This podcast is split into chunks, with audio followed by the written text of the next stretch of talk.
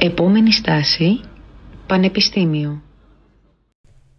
Γεια σας και καλώς ήρθατε σε άλλο επεισόδιο του podcast μας Στάση Πανεπιστήμιο. Εγώ είμαι η Όλια. Και εγώ είμαι ο Φίλιππος και σήμερα μαζί μας έχουμε την Ηλιάνα Γεια σας. από το τμήμα Κοινωνιολογίας της Σχολής Κοινωνικών Επιστημών του Πανεπιστημίου Αιγαίου. Καλησπέρα, Ηλιάνα, τι κάνεις; Καλησπέρα. Μια χαρά, εσείς. Ευχαριστούμε πολύ που αφιέρωνες σήμερα τον Ευχαριστούμε χρόνο να μας όντως, απαντήσει κάποιες πολύ. Ερωτήσει. Θα ήθελε να μας πεις για αρχή ένα-δύο λόγια για τον εαυτό σου; Ναι, ε, είμαι τέταρτο έτος, έχουν μείνει λίγα μαθήματα, παίρνω πτυχίο σιγά σιγά, δεν χρωστάω, όλα μια χαρά. Ε, τι άλλο τώρα, ε, το κόβουμε αυτό. ε, στον ελεύθερο μου χρόνο μου αρέσει να ζωγραφίζω, κάδρα και τα λοιπά, ράγω κάποιες φορές τα κάδρα. Ε, περνάω χρόνο στη φύση, ειδικά στη Μυτήλινη που σπουδάζω. Έχουμε και ένα δασάκι εκεί πέρα. Είναι πολύ ευχάριστο το περιβάλλον για τέτοιες ε, δραστηριότητες, ποδήλατο, χαλαρά πράγματα. Τι ωραία. ναι, ναι, ναι, ναι. Είναι, πολύ, είναι από τα πιο ωραία στο νησί. Δηλαδή έχει πάρα πολλά μέρη να δεις, σαν φύση τουλάχιστον. Ε, θα ήθελε να ξεκινήσεις λέγοντάς μας έτσι τι περιλαμβάνει το αντικείμενο που σπουδάζεις; Ναι, τα πάντα. Τέλειο. Κυριολεκτικά. Δεν υπάρχει ένα θέμα αυτά τα τέσσερα χρόνια που σπουδάζω εκεί πέρα που να μην έχουμε θίξει. Θέλεις ρατσισμό, θέλεις μετανάστευση, το φύλλο, πολιτικά, τα πάντα κυριολεκτικά. Δεν μπορώ να σας περιγράψω. Ό,τι έχει να κάνει με τους ανθρώπους και την κοινωνία το έχουμε συζητήσει. Και χαλαρά και πιο επιστημονικά να εμβαθύνουμε ας πούμε. Το να εμβαθύνουμε το κάνουμε στα τελευταία έτη προφανώς. Στα πρώτα έτη μαθαίνουμε λίγο πιο πολύ θεωρητικά πράγματα, τις βάσεις στην ουσία, έτσι ώστε στα επόμενα έτη η χαλαρή κουβέντα που θα κάνουμε για το οποιοδήποτε θέμα τρέχει εκείνο το διάστημα να είναι πιο διεπιστημονική, ας πούμε. Α- Άρα το fun part της σχολής είναι στα τελευταία έτη, όπως και να έχει δηλαδή. Μήπως θα μπορούσες να περιγράψεις λίγο το πρόγραμμα σπουδών, πώς είναι δομημένο, δηλαδή αν έχετε μαθήματα κορμού, αν υπάρχουν επιλογές γενικά; Αυτό που έμαθα στα μισά των σπουδών μου είναι ότι κανένας, μα κανένας, δεν σε ενημερώνει για το πώς λειτουργεί η σχολή. Έχει κάποιες φορές ε, κατά καιρούς, ας πούμε, ενημερώσεις, αλλά δεν θεωρώ ότι είναι αρκετές. Θα πρέπει οι καθηγητές οι ίδιοι... Δεν μας αρέσει αυτό, ε. Όχι με τους καθηγητές. Α, να το μπορείς, πω. μπορείς, δεν Ωραία, πάμε πάλι. Θα πρέπει οι καθηγητές οι ίδιοι να σου εξηγούν π.χ. ότι στο πρώτο έτος αυτό το μάθημα, άμα το περάσετε με καλό βαθμό, στο τέταρτο και στο τρίτο έτος θα το χρειαστείτε για σεμινάριο. Σπάνια συνέβη αυτό, τουλάχιστον από τη δικιά μου εμπειρία. Και ο κορμός τώρα που λέμε, η δομή της σχολής. Στα πρώτα έτη είναι κατά κύριο λόγο, ειδικά στο πρώτο, όλα υποχρεωτικά. Οπότε καλό είναι δυστυχώς για τους πρωτοετής να τα περάσουν όλα για να μην τα έχουν σαν βάρος μεταγενέστερα. Και όχι απλά επειδή για να περάσουν τα μαθήματα να πάρουν το πτυχίο, γιατί ε, στη σχολή από το τρίτο έτος και μετά ξεκινάνε τα σεμινάρια. Χρειάζεσαι τέσσερα σεμινάρια στο πτυχίο σου, τουλάχιστον, μπορείς να πάρεις και παραπάνω αν θέλεις, αλλά πολύ σκόπος και δεν υπάρχει λόγος. Ε, 17 υποχρεωτικά, τα οποία άμα δεν πάρεις αν δεν μπορείς να πάρεις πτυχία, άμα έχεις 16 π.χ., πρέπει οπωσδήποτε να έχεις 17 και τα υπόλοιπα επιλογής που και να μην περάσεις κάποιο, μπορείς να το αντικαταστήσεις με κάποιο άλλο, δεν υπάρχει πρόβλημα. Τώρα, τα σεμινάρια, ας πούμε, που είναι πολύ σημαντικό, ε, βασίζονται σε μαθήματα των δύο προηγούμενων ετών και ανάλογα με το βαθμό που έχεις πάρει, κάποιοι καθηγητές ρίχνουν μεγαλύτερη βαρύτητα σε αυτό, κάποιοι καθηγητές δεν τους ενδιαφέρει ιδιαίτερα. Δηλαδή, ε, πε- π.χ. σε αυτό το εξάμεινο έχω τις κοινωνικές προσεγγίσεις του ψυχικού πόνου. Αυτό, για να μπορέσω να πάρω αυτό το σεμινάριο, θα πρέπει να έχω περάσει το υποχρεωτικό μάθημα της κοινωνικής ψυχολογίας στο δεύτερο έτος. Δεν το γνώριζα, μέχρι να πάω στο τρίτο έτος που χρειαζόταν να πάρω σεμινάρια. Έχεις απουσίες στα σεμινάρια, τρεις τουλάχιστον. Κάποιοι καθηγητές είναι λίγο πιο ελαστικοί με αυτό το ζήτημα, δεν δίνουν τόση πολύ βάση, κάποιοι άλλοι είναι αυστηρότατοι. Άμα πάρεις απουσία ή άμα δεν περάσεις το σεμινάριο, που συνήθως χρειάζεται εργασία για να περάσεις το σεμινάριο, ε, κόβεσαι, δεν υπάρχει Σεπτέμβρης, πρέπει να κάνεις ένα ακόμα εξάμεινο. Γι' αυτό το λόγο, πολλοί φοιτητές φροντίζουν από το τέταρτο έτος ή και στα τέλη του τρίτου να πάρουν δύο σεμινάρια να είναι καλυμμένοι σε περίπτωση που κοπούν κάπου, ας πούμε. Ε, αυτά νομίζω, μέχρι στιγμής. Okay, πολύ να τα πάω ενδιαφέρον. Ε, υπάρχει κάποιο σεμινάριο ή έτσι μάθημα ή θεματολογία που σου αρέσει ιδιαίτερα πολύ; Λοιπόν, funny story. Πρώτο έτος, πρώτο μάθημα, ε, πρώτη καθηγήτρια που συναντάω ποτέ στη ζωή μου. Μπαίνει μέσα, μας λέει είναι το πρώτο σας μάθημα, το κατανοώ, είναι Δευτέρα, μπλα μπλα μπλα. Ε, θέλω να σηκώσετε χέρι, ποιοι από εσάς που περάσατε κοινωνιολογία θέλετε να πάτε ψυχολογία. Σήκωσε το μισό αμφιθέατρο. Οι υπόλοιποι μισοί που δεν σήκωσαν, σήκωσαν το χέρι όταν ρώτησε ποιοι θέλουν να πάνε εγκληματολογία. Εγκληματολογία. Ναι. Δηλαδή από την πρώτη μέρα κατάλαβα ότι οι περισσότεροι δεν γνώριζαν τι θα σπουδάσουν. Και εγώ μαζί, δεν βγάζω τον εαυτό μου απ' έξω. Δηλαδή, όντως, προσωπικά δεν το διάλεξα. Μου έτυχε, που νομίζω το έχουν πει πολύ αυτό. Αλλά πάνω στην ατυχία μου ήμουν τυχερή, γιατί συνειδητοποίησα, επειδή ήθελα ψυχολογία και εγώ ήμουν από αυτούς, ε, συνειδητοποίησα ότι μου αρέσει περισσότερο από την ψυχολογία. Γιατί ακριβώς είναι τόσο διευρυμένο το φάσμα, που όπου και να αποφασίσεις το τέλος του σπουδού σου να. Ε, όποιο φάσμα και να θες να ακολουθήσεις, θα το κάνεις πάρα πολύ εύκολα. Π.χ. εγώ τώρα σαν κοινωνιολόγος θα πάρω μια ειδικότητα ψυχολογίας, αλλά θα είμαι κατά βάση κοινωνιολόγος. Δεν θα είμαι ψυχολόγος σε καμία περίπτωση. Ε, ποια ήταν η αρχική ερώτηση; Αν υπάρχει κάποια έτσι κατηγορία που σου αρέσει ιδιαίτερως πολύ, ναι. μαθημάτων ή κάπου είναι έμεσα. Ναι, ναι, ναι. ναι. Η ψυχολογία και η εγκληματολογία. Η εγκληματολογία γιατί ο καθηγητής ο συγκεκριμένος ήταν εκπληκτικός στο μάθημα που. Δηλαδή, μας κρατούσε συνεχώς σε εγρήγορση. Ε, ένα ολόκληρο εξάμεινο, ένα ολόκληρο αμφιθέατρο να ρωτιόταν ποιος είναι τελικά αυτός που κρίνεται ως εγκληματίας. Είναι η βιολογία του, είναι η κοινωνία που τον κάνει, είναι και τα δύο. Και το έκανε πάρα πολύ ενδιαφέρον. Ωστόσο, όταν είχαμε καραντίνα, ε, είχαμε κάνει ένα διαζώσεις μάθημα εκτός, το, εκτός του προγράμματος του Πανεπιστημίου. Και μας είχε πει ότι στην Ελλάδα τουλάχιστον είναι δύσκολη η εγκληματολογία. Η επαγγελματική κατάρτιση δηλαδή δεν υπάρχει. Θα χρειαστεί να πας εξωτερικό, θα χρειαστείς μεταπτυχιακά, το οποίο ισχύει και για το τμήμα μου γενικότερα. Δηλαδή, ως κοινωνιολόγος δύσκολα θα βρεις δουλειά σκέτο. Αυτό είναι ένα αρνητικό, η αλήθεια είναι. Σίγουρα. Θα μπορούσες να κάνεις μια γεφύρωση λοιπόν με αυτό που είπες ότι κάπως σου είναι τυχερή στην ατυχία σου και να μας πεις τότε, αν και δεν το επέλεξες άμεσα, για ποιο λόγο τότε όμως την ε, ανθρωπιστική, τον ανθρωπιστικό κλάδο έτσι κι αλλιώς και για ποιο λόγο τι σου αρέσει σε αυτόν πολύ έτσι ή κάτι στην κοινωνιολογία που σου αρέσει πολύ κτλ. Γιατί μου άρεσε δηλαδή εν τέλει. Ναι, ναι, ναι. Αυτό είναι. Ωραία. Ε, θα σου πω. Γιατί είναι ε, μιλάμε για πράγματα καθημερινά. Προβλήματα τα οποία θα κάτσεις να συζητήσεις π.χ. με την παρέα σου σε μια ε, καφετέρια, ας πούμε, αλλά προφανώς με ένα επιστημονικό υπόβαθρο. Μ' αρέσει πάρα πολύ γιατί ε, συζητάμε τόσα πολλά πράγματα που είναι, και είναι τόσο ενδιαφέρον όλα αυτά τα θέματα τα οποία συζητάμε και δεν επικεντρωνόμαστε σε ένα πράγμα. Και θεωρώ ότι αυτό με αντιπροσωπεύει περισσότερο γιατί δεν φαντάζομαι, ας πούμε, τον εαυτό μου σαν ψυχολόγο να κάθομαι σε ένα γραφείο να μιλάω. Θα ήθελα να κάνω λίγο κάτι παραπάνω, να κινήσω την κοινωνία ένα βήμα παρακάτω, ας πούμε. Το οποίο μπορείς να το πετύχεις. Το συγκεκριμένο, η συγκεκριμένη σπουδή σε αλλάζει σαν άνθρωπο. Σε καμία περίπτωση δεν είμαι ε, ο ίδιος άνθρωπος που ήμουν πριν ξεκινήσω να σπουδάζω. Ο τρόπος που σκέφτομαι ε, υποσυνείδητα έχει αλλάξει. Εντάξει, αυτό προφανώς συμβαίνει σε κάθε σχολή, πιστεύω, αλλά μπορώ να μιλήσω με σιγουριά για τη συγκεκριμένη. Εγώ τώρα ήθελα να ρωτήσω, επειδή είπες ότι δεν επέλεξες το συγκεκριμένο αντικείμενο, πώς έκανε να νιώσεις όταν είδες ότι τελικά πέρασες εκεί και ποιες ήταν οι σκέψεις σου; Έκλαιγα. Έκλαιγα όντως, γιατί είχα πολύ μεγάλα υψηλά στάνταρ για μένα και ένιωσα ότι όλα καταστράφηκαν, ότι δεν υπάρχει μέλλον και τι θα κάνω εκεί πέρα, γιατί ακριβώς δεν ήξερα τι ακριβώς κάνει στην κοινωνιολογία.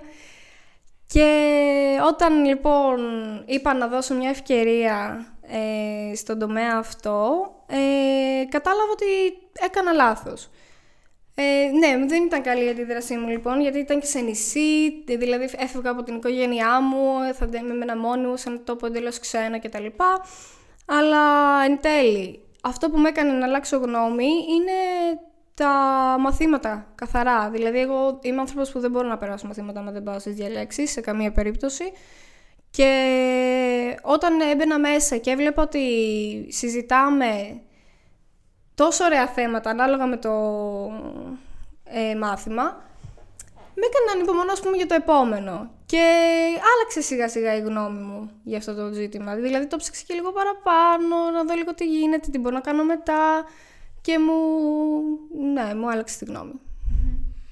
Το περίμενες κάπως, δηλαδή, όταν τέλος πάντων τελικά το είχες χωνέψει εισαγωγικά ότι θα πας και το ήξερες πλέον, ή είχες πάει πριν στη Μυτιλίνη να δεις και το νησί, ή γενικά έχεις ακούσει από άλλους κάποιους που μπορεί να σπούδαζαν πριν εκεί ή κάτι, δηλαδή το περίμενες, ξέρω εγώ, όταν πήγες και σοκαρίστηκες, δηλαδή μετά ήταν καλύτερο από το περίμενες, χειρότερο. Από ό,τι καταλαβαίνω, καλύτερο δηλαδή, αλλά Ναι, γενικά ναι, ναι. στην αρχή, ας πούμε. Το αστείο με αυτή την υπόθεση είναι ότι έκλαιγα που πέρασα κοινωνιολογία και όχι π.χ. ψυχολογία. Αλλά όταν πήγα εκεί πέρα, τσακωνόμουν με τον πατέρα μου για να μείνω. Γιατί εκείνος ήθελε να κάνω, ας πούμε, ή να δώσω 10% ή να ε, κάνω μεταγραφή για, κάποιο, για το ίδιο τμήμα, ας πούμε, το πέρα στην Αθήνα.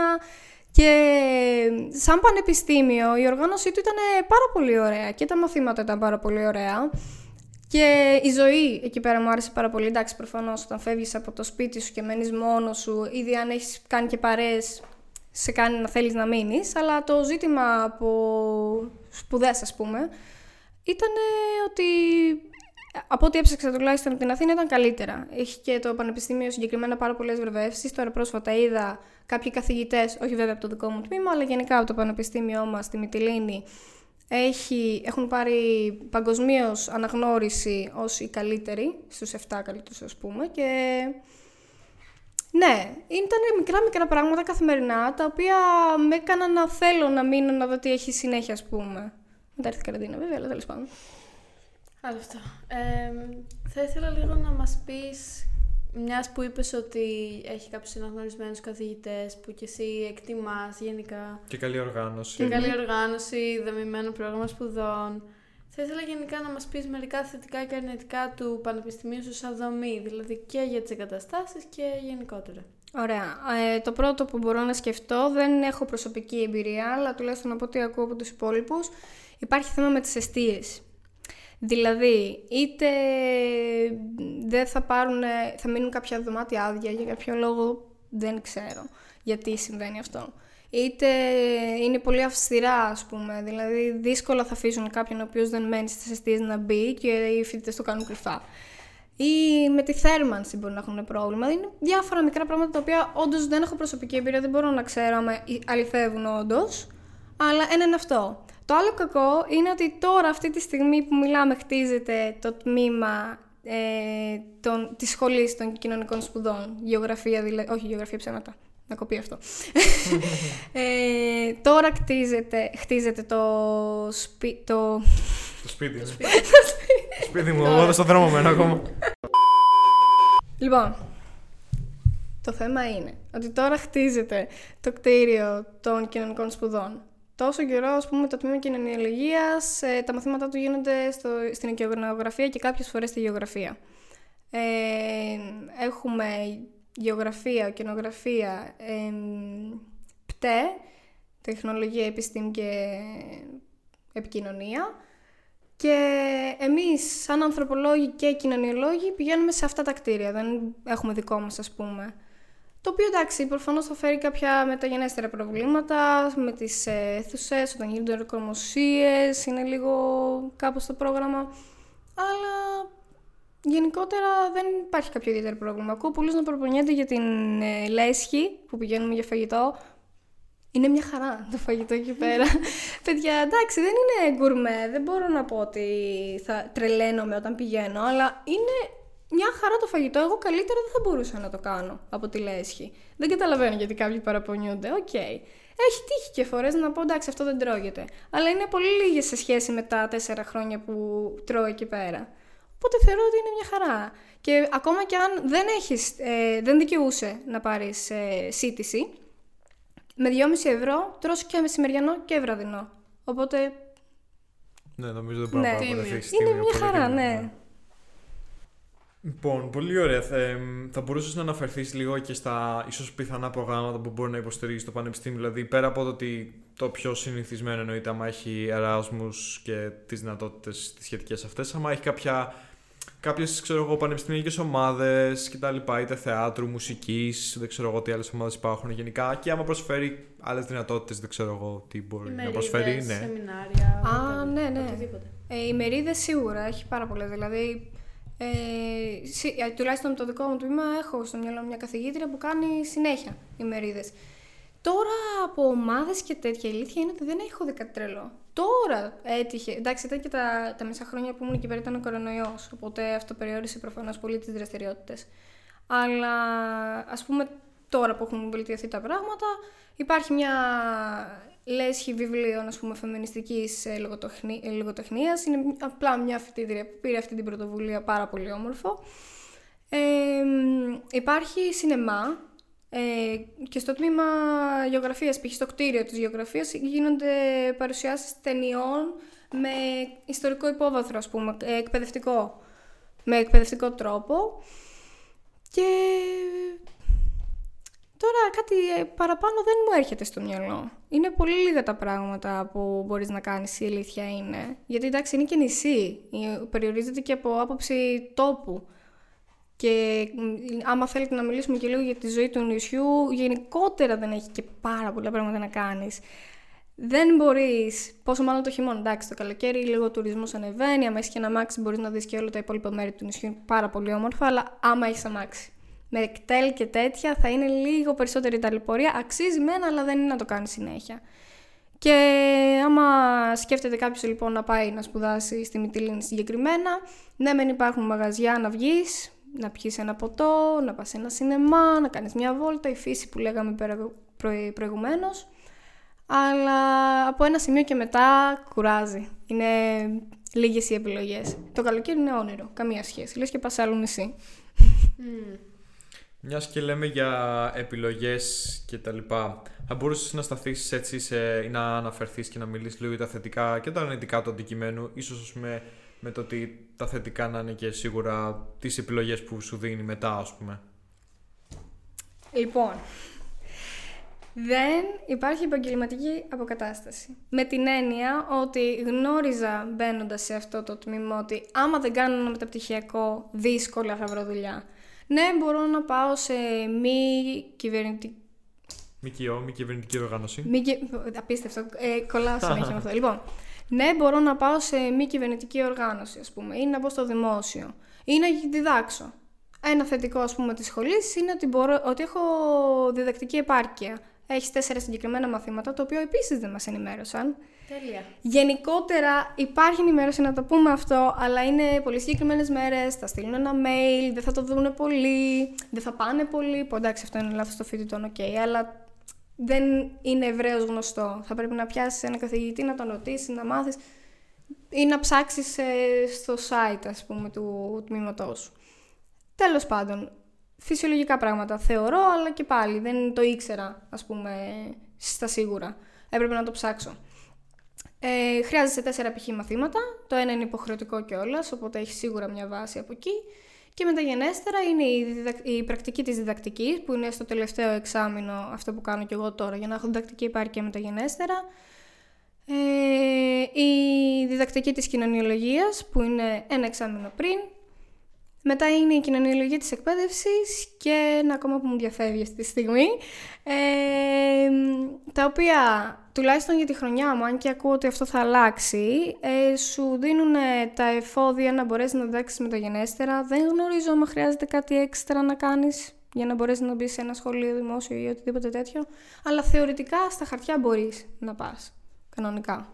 Εμείς δηλαδή τώρα μαθαίνουμε την ψυχολογία του παιδιού, έχουμε παιδαγωγική ψυχολογία ε, και πώς να φερθούμε ειδικά σε κρίσιμες καταστάσεις, πώς να εντοπίσουμε ένα παιδί ότι κακοποιείται σπίτι του, ε, άμα έχει αυτισμό, άμα έχει δέπη, οτιδήποτε. Μαθαίνουμε πώς να αντιμετωπίσουμε όλες αυτές τις καταστάσεις, μαθαίνουμε τι είναι αυτές τις καταστάσεις και μεταγενέστερα θα μπορέσουμε να διδάξουμε και το μάθημα. Δηλαδή δεν εστιάζουν καν στο τι θα πούμε στο μάθημα, αλλά το πώς θα φερθούμε στα παιδιά. Γιατί το τι θα πούμε στο μάθημα, εφόσον έχεις σπουδάσει κοινωνιολογία, λογικά θα ξέρεις και πώς να διδάξεις, ας πούμε, το οτιδήποτε. Αυτό. Ε, επίσης θυμάμαι που είχες πει σαν θετικό του αντικειμένου ότι είναι πιο ευρύ από ότι θα ήταν π.χ. η ψυχολογία που σκεφτόσουν αρχικά. Ε, με αυτό στο μυαλό, μήπως έχεις ε, κάποια ιδέα με το τι μπορεί κάποιος να κάνει μετά τη σχολή σου ή εσύ τι θες να κάνεις μετά από αυτή. Mm. Άμα πάρουμε ως δεδομένο ότι κάποιος θα κάνει μεταπτυχιακό, γιατί ξαναλέω δυστυχώς πιστεύω αυτή είναι η πραγματικότητα, μπορεί και να κάνω λάθος, ε, είναι πραγματικά ό,τι μπορεί να φανταστεί κανείς. Π.χ. στο προηγούμενο εξάμεινο, το σεμινάριο που επέλεξα εγώ, το επέλεξα πάλι τυχαία, γιατί μου άρεσε ο καθηγητής, αλλά το θέμα που είχε ήταν για μένα εντελώς άγνωστο, τεχνολογία. Ήταν τεχνολογία, επιστήμη, επιστήμη και κοινωνία. Εκεί πέρα μιλήσαμε για ανθρωποειδή ρομπότ, για το Matrix, μιλήσαμε για πραγματικά τα πάντα, ό,τι έχει να κάνει με τεχνολογία ή Πράγματα που δεν μπορείς να φανταστείς, ας πούμε, ότι θα συζήταγες σαν κοινωνιολόγος. Ε, και είναι νομίζω και καινούργια ε, επιστήμη αυτή, με συνδυασμός της κοινωνιολογίας π.χ. Με, τη, με την τεχνολογία. Και ακριβώς επειδή μου ήταν εντελώς άγνωστο, δεν είχα κάνει ποτέ αυτά τα τρία χρόνια κάτι παρόμοιο, το φοβήθηκα λιγάκι. Κι όμως ο συγκεκριμένος ο καθηγητής ήταν τόσο καλός, τόσο πρόσχαρος, ήταν διαθέσιμος να σου δώσει άπειρες πηγές να κάνεις την εργασία σου και μέσα και στο μάθημα, όταν παρουσίαζαν άλλα παιδιά τη δικιά τους εργασία, μάθαινες πράγματα, κράταγες σημειώσεις. Η κουβέντα πήγαινε πάρα πολύ ωραία.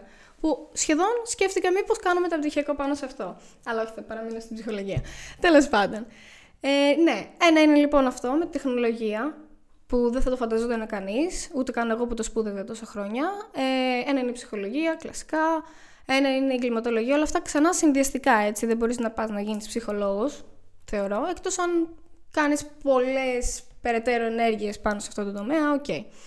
Ε, εγκληματολογία, ψυχολογία, τεχνολογία. Με τη μετανάστευση μπορείς να ασχοληθείς αποκλειστικά, το οποίο έχει και αυτό ένα δικό του φάσμα.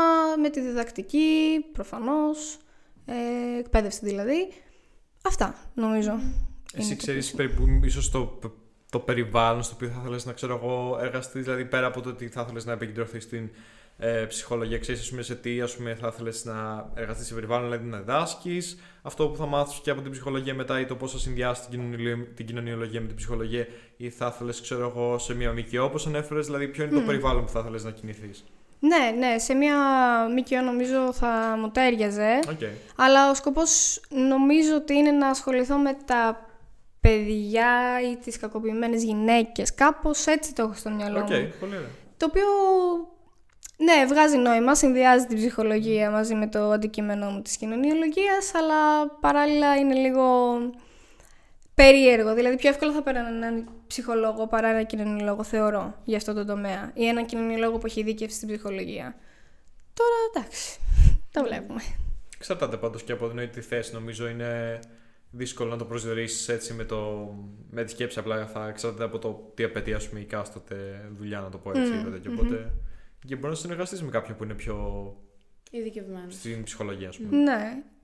Πάντως, από όσο ξέρω τουλάχιστον, όταν έχουμε να κάνουμε ας πούμε, με παιδιά που έχουν κακοποιηθεί ή γυναίκες που κακοποιούνται, ή ακόμα και άντρες. Απλά εντάξει, δεν το ακούμε πιο συχνά αυτό.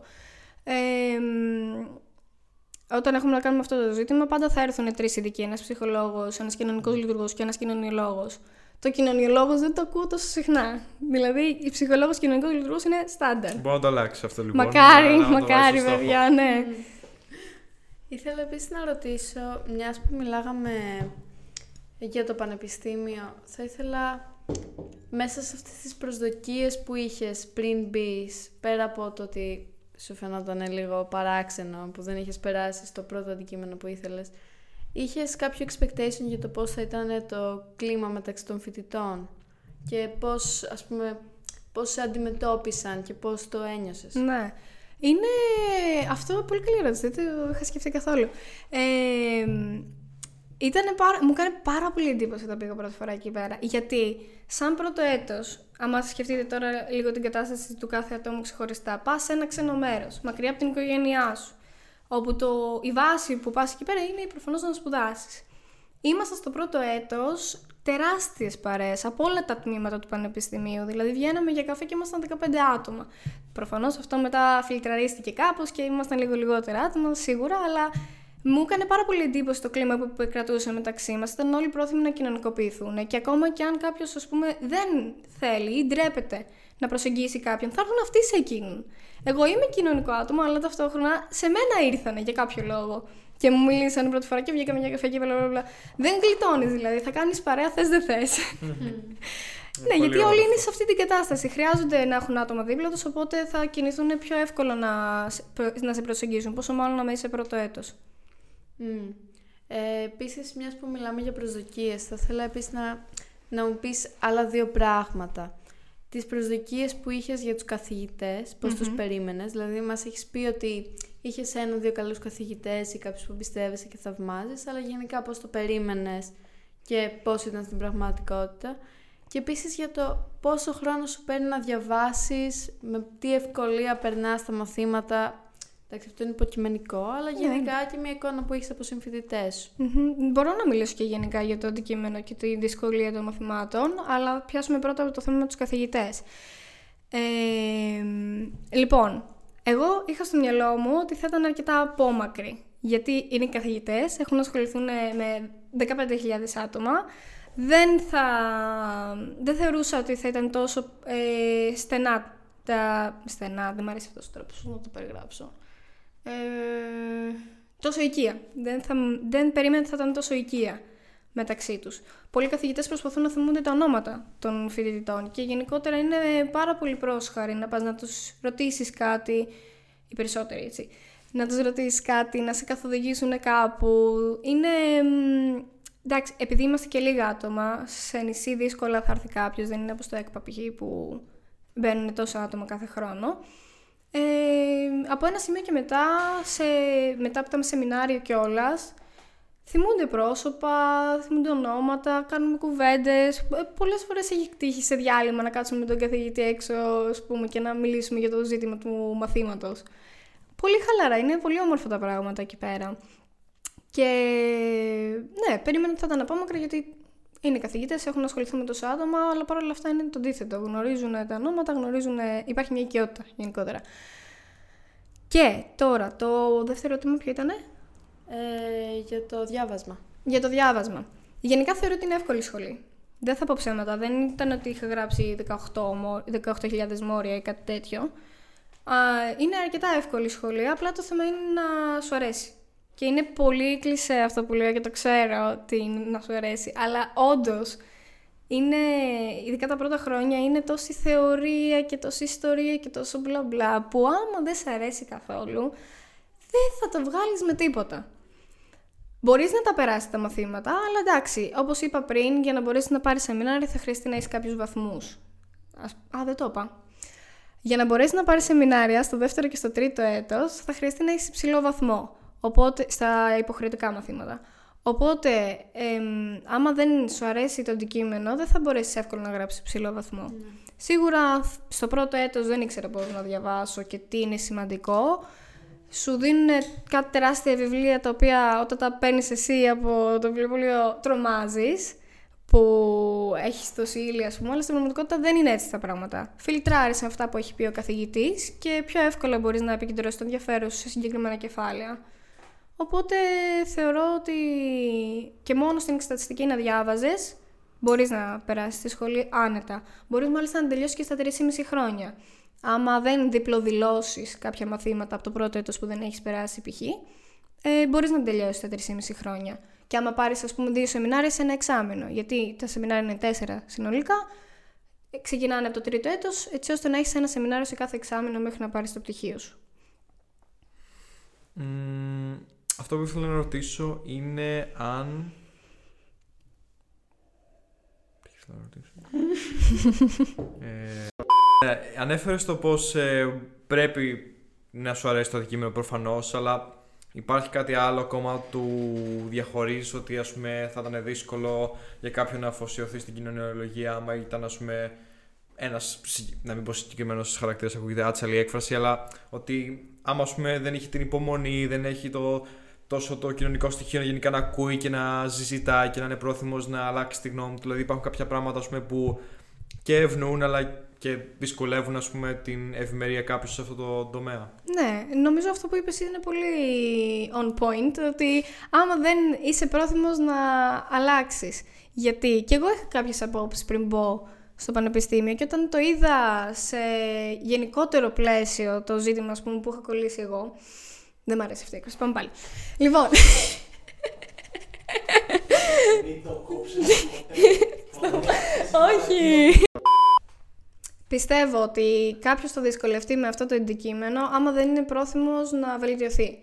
Με την έννοια ότι, όπως είπα και εγώ, έχω αλλάξει πάρα πολύ σαν άνθρωπος και οι απόψεις μου και τα πάντα μπαίνοντας σε αυτή τη σχολή.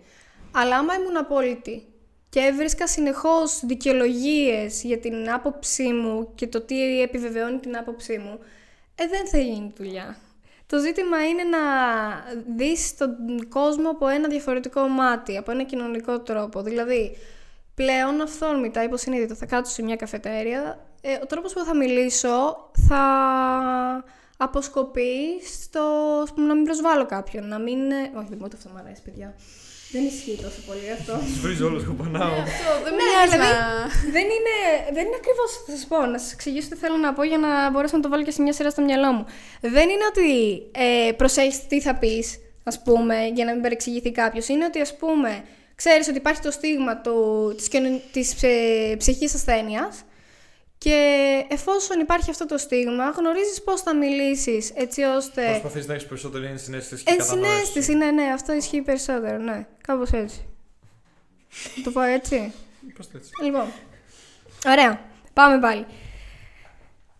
Δεν, κάποιος θα δυσκολευτεί με, με αυτή τη σχολή άμα δεν είναι πρόθυμος να αλλάξει. Με την έννοια ότι και εγώ είχα κάποιες απόψεις στο παρελθόν, τις οποίες μπαίνοντας σε αυτή τη σχολή δεν είναι ότι τις άλλαξα ριζικά ας πούμε, αλλά μπόρεσα να έχω περισσότερη ενσυναίσθηση, να καταλάβω για ποιο λόγο φέρεται ένα άτομο με αυτόν τον τρόπο, να ξέρω ότι άμα πω αυτό το πράγμα κάποιος χωρίς να το γνωρίζω ίσως, να στιγματιστεί.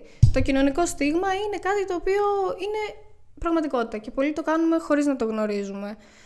Και μ, ξέρω πλέον πώς να μιλήσω σαν κοινωνιολόγος ας πούμε και να προσεγγίζω τα πράγματα με μια ε,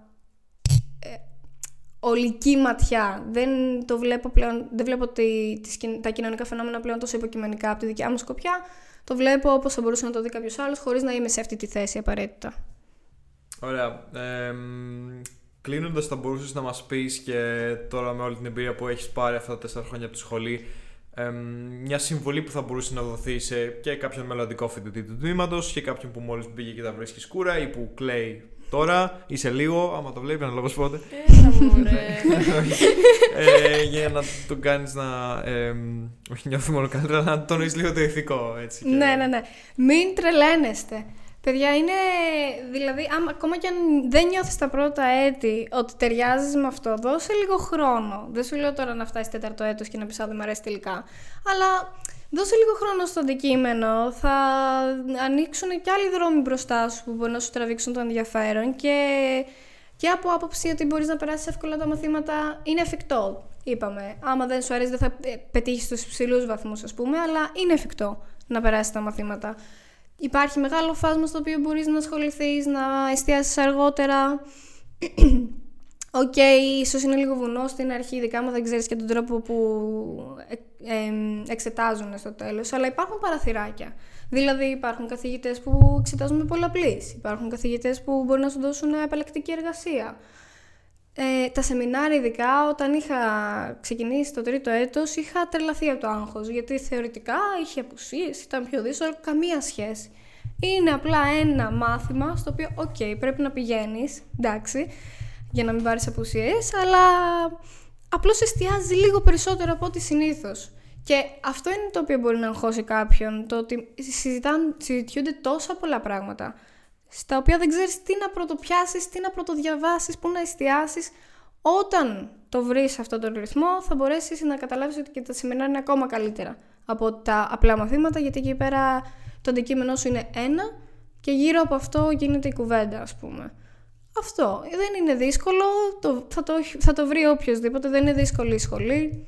Βγαίνουν τα μαθήματα, θέλει λίγο παραπάνω διάβασμα ας πούμε, στην εξεταστική κτλ. Γιατί έχει πολλή θεωρία, αυτό είναι το κακό, δεν έχουμε εργαστήρια πρακτικά να κάνεις κάτι. Αλλά γενικότερα δεν είναι ότι θα πνιγείς κιόλας από αυτό. Υπάρχει κάτι που θα ήθελες να ξέρεις πριν μπεις, δηλαδή κάποια συμβουλή, κάτι που θα ήθελες να ξέρεις νωρίτερα Κάτι που μετανιώνεις. ή κάτι που μετανιώνεις. Αυτό με τα σεμινάρια. Θα ήθελα να ξέρω πριν μπω ότι στα πρώτα έτη δεν αράζουμε, ας πούμε, και πάμε όλη μέρα για καφέ και όλα τα λοιπά, όπως πιστεύουν οι περισσότεροι ότι είναι. Ε, η μεγάλη αλήθεια είναι ότι όταν γίνεις φοιτητής δεν πας και αράζεις. Χρειάζεται να είσαι επίμονος σε αυτό. Και εγώ είδα, ας πούμε, μεγάλη αλλαγή στον τρόπο που σκέφτομαι μετά τα δύο έτη, γιατί αναγκάστηκα και διάβαζα συνεχόμενα στο εξάμεινο, έστω και λίγο, να κρατάω την επαφή. Προφανώς στο, στην εξεταστική ήταν πιο έντονο αυτό, αλλά επειδή ακριβώς στα σεμινάρια έχεις την εργασία, στην οποία πρέπει να κάνεις και παρουσίαση, κάτι που δεν είπαμε. Πρέπει να παρουσιάσεις το θέμα της εργασίας σου, οπότε πρέπει ήδη να έχεις διαβάσει λίγο μέσα στο εξάμεινο. Και δεν πρόκειται να βγει μια εργασία σεμιναρίου στο τέλος του εξαμήνου που πρέπει να την παραδώσεις, πρέπει να την κάνεις σε όλη τη διάρκεια, έχεις να διαβάσεις ένα σωρό πηγές. Άρα ναι, θα ήθελα να ξέρω πριν μπω ότι στα πρώτα έτη πρέπει να δώσω βάση σε αυτά τα μαθήματα για να μπορέσω να πάρω τα αντίστοιχα σεμινάρια και να τα έχω πετύχει με καλύτερο βαθμό για να είμαι πιο σίγουρη για τις επιλογές μου. Γιατί άμα π.χ. μείνεις χωρίς σεμινάριο, μετά θα πιεστείς διπλά σε ένα επόμενο εξάμεινο να πάρεις δύο για να τελειώσεις την ώρα σου. Πολύ ωραία. Εμένα με κάλυψες, Ελιάνα. Δεν ξέρω αν εσύ έχεις κάτι ακόμα να συμπληρώσεις που σου ήρθε κατά τη διάρκεια της συζήτησής μας. Όχι, νομίζω ότι είμαι μια χαρά εγώ. Ωραία. Και εμένα με έχεις καλύψει και πιστεύω είναι πολύ ενδιαφέρον και είναι ωραίο που είδαμε και τις διαφορές. Ε, Κοινωνιολογίες Παντίου με κοινωνιολογίες Αιγαίου. ναι, Μμμ. γενικά έχει διαφορά και είναι πολύ ενδιαφέρον πιστεύω να το, να το κοιτάζουμε. Ε, Σα ευχαριστούμε πολύ λοιπόν που αφιέρωσες ευχαριστούμε σήμερα το πολύ για χρόνο. το χρόνο σου. Εγώ ευχαριστώ, να είσαι καλά. Χαρήκαμε πολύ πολύ. Ναι. και άλλοι χαρήκανε. και ευχαριστούμε λοιπόν για πολύ το κοινό μας για άλλη μια φορά. Thank you. Και άμα σας άρεσε να κάνετε ένα like και ένα subscribe και ένα κουδουνάκι, please, και ένα προώθηση. Δεν ξέρω για άμα θέλει κάποιος άλλος να το δει, να βοηθήσει, να κάνει, δεν ξέρω τι άλλο. Μπορείτε να μας βρείτε στο Spotify, στο Google Podcast, Apple Podcast, στο YouTube, Στο φυσικά, TikTok. στο Στο TikTok. TikTok, έτσι. και ένα follow και στο Spotify και στο TikTok και στο Instagram και κουδου, τι άλλα. Ε, ναι. Rating στο Spotify υπάρχει, δεν το ξέρω, είναι πολύ, είναι ωραίο, βοηθάει. Τι έχει το ίδιο; Ευχαριστούμε. Έχει rating, μπορεί να, κάνεις, να βάλεις 5 αστέρια στο Spotify. Αλήθεια. Ναι, ναι. Θα πάω να κάνω. Τέλεια. Πέντε Έτσι, αστεράκια. αυτό πρέπει να κάνετε. όλοι. Ευχαριστούμε πολύ. Και Ευχαριστούμε. την Ηλιάνα πάλι. Γεια Γεια σας. σας. Τέλεια, τέλεια. Έβαλες σαν Το είπα, το δικό μου να αφήσετε, το είπα. Νόμιζα ότι έβαλες εν τέλει. Έβαλε τώρα το